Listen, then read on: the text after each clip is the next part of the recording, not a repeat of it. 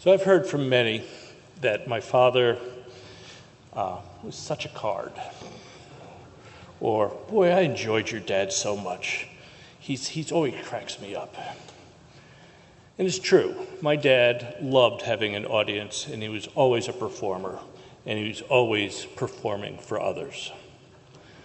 Back when we were young children, dad would come home from a day at the work at work and uh, gathering us all around the table, would tell us stories of the animals that he met on the train.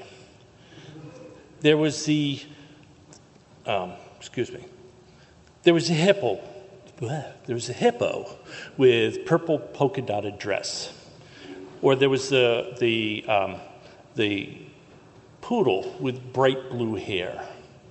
I tell you, these were some strange tales for 1962. But the strangest thing of all was that all of these animals got off at Flushing Meadow. when we were a little older, the stories changed. Um, we would get into um, riddles and, and, and series, number series. We learned about this native at the fork in the trail, and in just one question, we had to figure out where were the truth tellers camp. So, um, and then um, a little bit later on, Dad would go into uh, number series, and um, Bruce would always get them. Some of them, you know, even when I heard the answer, I didn't know how you got there. Bruce did. Dad never failed to entertain us around the table in, in the evening. And um, so, Dad tells a story about when we first moved to Port Washington, where um, a welcoming committee came to, to greet us. And um, is that better? And, um, uh, you know, they, they, they, came in and invited dad to, dad and mom to sing with them in the porch singers. Um, and dad got this picture of these old fogies sitting on their porch um, in, their, in their swings singing gospel hymns. This wasn't for him. But he did learn later on that it was really the port singers, and it was uh, a group that uh, had a winter concert every year and a uh, spring musical. Um, at one point, Dad actually got to sing a solo in uh, in South Pacific, where he was one of the, the three um, sailors that was caught on the island. Um, and he, he actually did sing a solo, but, you know, he loved doing these shows. And it was awesome. And, you know, um, over the time, over the years, he brought his wife and some of his children into the Port Singers as well to, to sing for a year or so. There was another uh, theater group in town called um, Play Troupe they did a children's musical every year. Um, and most of us kids were involved in at least one or more of these uh, productions. Um, and dad, of course, was right there, hamming it up as only he could. Dad didn't need a stage, however, to perform, he just needed an audience. Um, and having a large family, he was pretty sure of having one most of the time. We all grew up uh, singing songs around the campfire, um, and many of Dad's favorites were the ones that were a call and response, where the leader, usually my father, would sing the first line, and the rest of us would sing it back to him. One of his favorites of these was sipping cider through a stall, through a straw. Hard to sip it through a stall. At any rate, in a latter verse of the song, uh, I always found very appropriate. It went like this Now I'm 49 kids. All call me Paul. From sip inside. Dirt through a straw. Now 49 kids all call me Paul. From sipping cider through a straw. So, boys and girls, we're not done yet. You'll get your chance. So, boys and girls, take my advice and don't sip sigh. Dur, it ain't nice. So, boys and girls, take my advice and don't sip cider, it ain't nice. Thank you. So, just before this service started, I asked Rick who should go first. And he said he wanted to go first because he would get you all laughing. And he said, and mine is much uh, more fun than yours is. And I said, well, that's fine. That's the way it always is. He says, yes, yes, and you'll bring everyone down. is what he said. All right. So I was talking with my sister Pamela about this service. And she sent me this verse from Proverbs. She said, or Proverbs says, Start children off on the way they should go, and even when they are old, they will not turn from it. And that's what Dad did for his children. He taught me that the way to go included a commitment to family, a commitment to church, and a commitment to community. And within that framework, there were lots and lots of choices, and he opened the door to so many of them. He taught me to love the mountains, and here we are. He taught me to never stop walking in the middle of the hill. right? Because the raisins and the lifesavers were only available once we got to the top. So I have to confess that as an adult, I sometimes stop in the middle of the hill. But once I've caught my breath, I respond to the call of the summit. And that is a metaphor that has um, guided many of the choices that I've made in my life. Mom and dad committed their lives to raising six very different and ultimately happy children. It was their first priority, even when the mountains seemed too steep to climb. We ate dinner together as a family every night, and I will tell you that every night we heard about the animals on the train. Every night. We vacationed and we camped together every summer. We went to church together. Many of us sang in the choir, and we brought our friends into the youth group.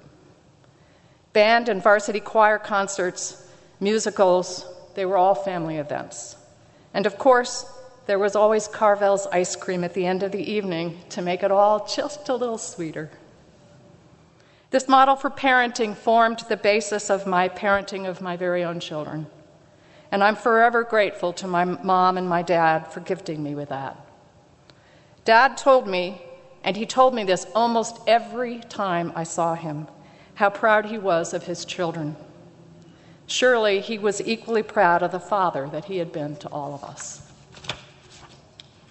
About 20 years ago, Gretel came into our lives.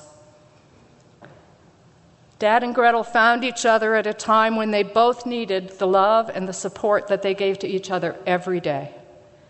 Dad loved his big family, and I guess he decided that two sisters, one brother, three nieces, a nephew in law, six children, five daughters and sons in laws, 17 grandchildren, seven grandchildren in law, and nine great grandchildren wasn't quite big enough. So, Dad and Gretel's love for each other gave us all the gift of adding Gretel, Sam, Kathy, Michael, and Willie into our ever expanding family circle. In fact, on her wedding day, Gretel told my brother Bruce that he was no longer number one son. Gretel and Dad enjoyed sharing their very different life practices with each other, and they shared them with us. Gretel introduced my son to matzo ball soup, and although I'm quite certain that I made it exactly the way you did, Jeff always told me that it wasn't the way Gretel made it. Dad and Gretel chose the Unitarian Universalist Church as their faith home, where Dad continued his lifelong practice of service to the church by leading the finance committee and singing in the choir, while Gretel served on the hostess committee. Dad and Gretel loved to travel. Dad introduced Gretel to the national parks, and they attended family reunions around the country. but they always were happy to get home to their haven on the lake at Conisty Falls. Dad enjoyed his days there swimming, paddling his canoe, hiking, and speed walking. As an aside, Gretel didn't love that canoe or that swimming as much. She told me that the lake was too wet. but like every other area of their lives together, Gretel came down and joined Dad on the dock. They were a couple in every sense of the word in their daily activities and in their commitment to each other. Lives change, and we all get older. Dad and Gretel lovingly supported each other through some pretty tough bumps the last several years. As Dad's memory and ability to communicate continued to decline, the one thing he never lost was his immense gratitude toward those who crossed his path. He looked forward to the weekly phone call with Hyacinth. He loved visits from Jim and me. He carefully kept his calendar and referred to it for weeks before Bruce came to visit so that he would make sure that he didn't have any medical appointments that would get in, in the way of his time with his son. Dad proudly wore the shirt that Bruce gave him, and he wore it every day. And he told me every day that it was the best shirt ever because it has two pockets. That's right. it's true. He appreciated the staff at the bridge when they treated his feet and his face, when they brought him his medicine, and when they served him his meals. Dad loved to eat, and nothing got in the way of mealtime. Most of all, Dad loved spending his days holding Gretel's hand. And he would definitely love knowing that we're all here today remembering our lives with him at the helm.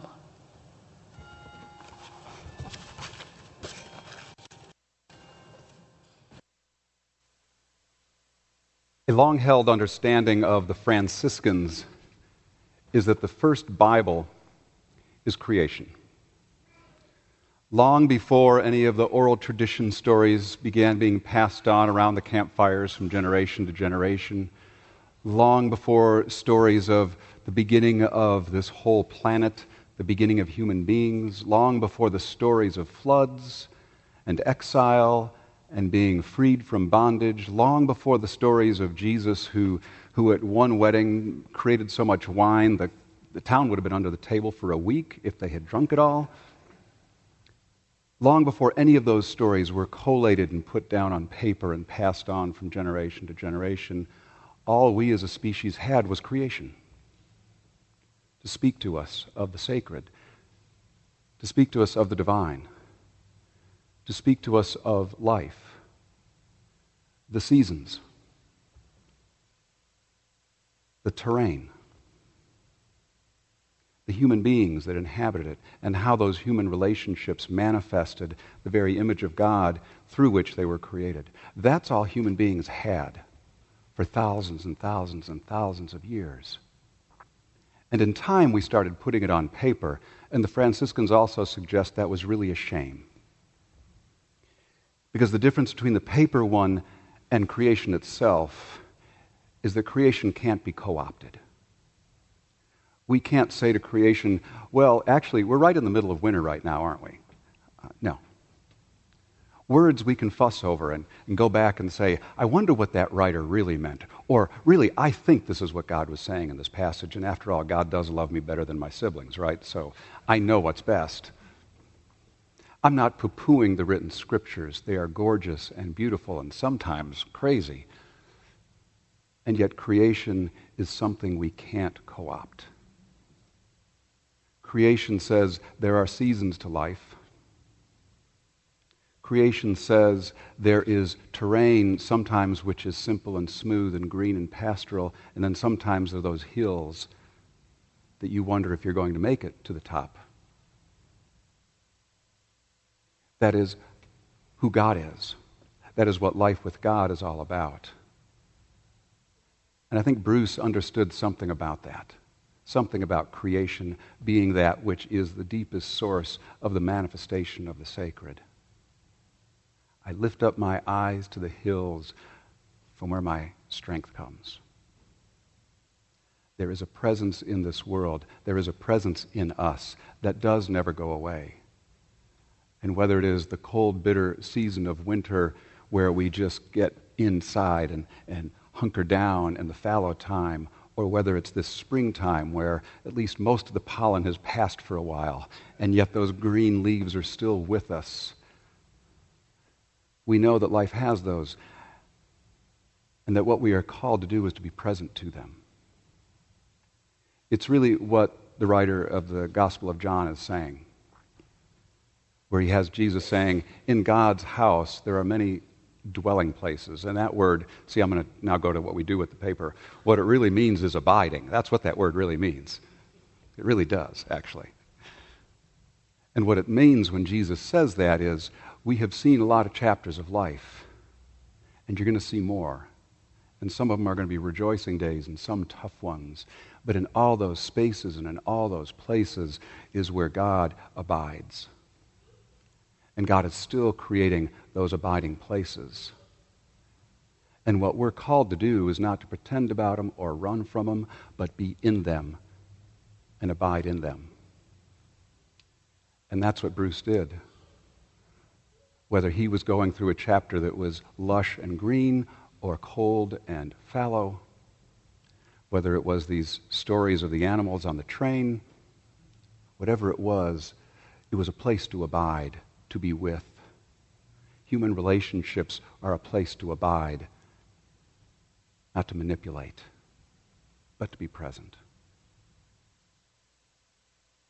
It's very clear that when we talk about death, uh, as we say in one of the Eucharistic prayers, that in death life is not ended but changed. And Bruce is, Bruce is certainly not with us physically, but it is clear by just the two short remembrances we heard here that he's still in the DNA and the stories continue. That is the power of the passed on stories of spirit and life. And certainly, what Bruce has told us today, I didn't know he was a Franciscan, but certainly he must have been, because he would say, Be present and abide in creation and know that wherever you are in life, God and I, Bruce, and everyone who has gone before and everyone who will ever be is abiding in this moment with us. And our call is to tell the stories, to share the meals, and to abide in this world. Amen.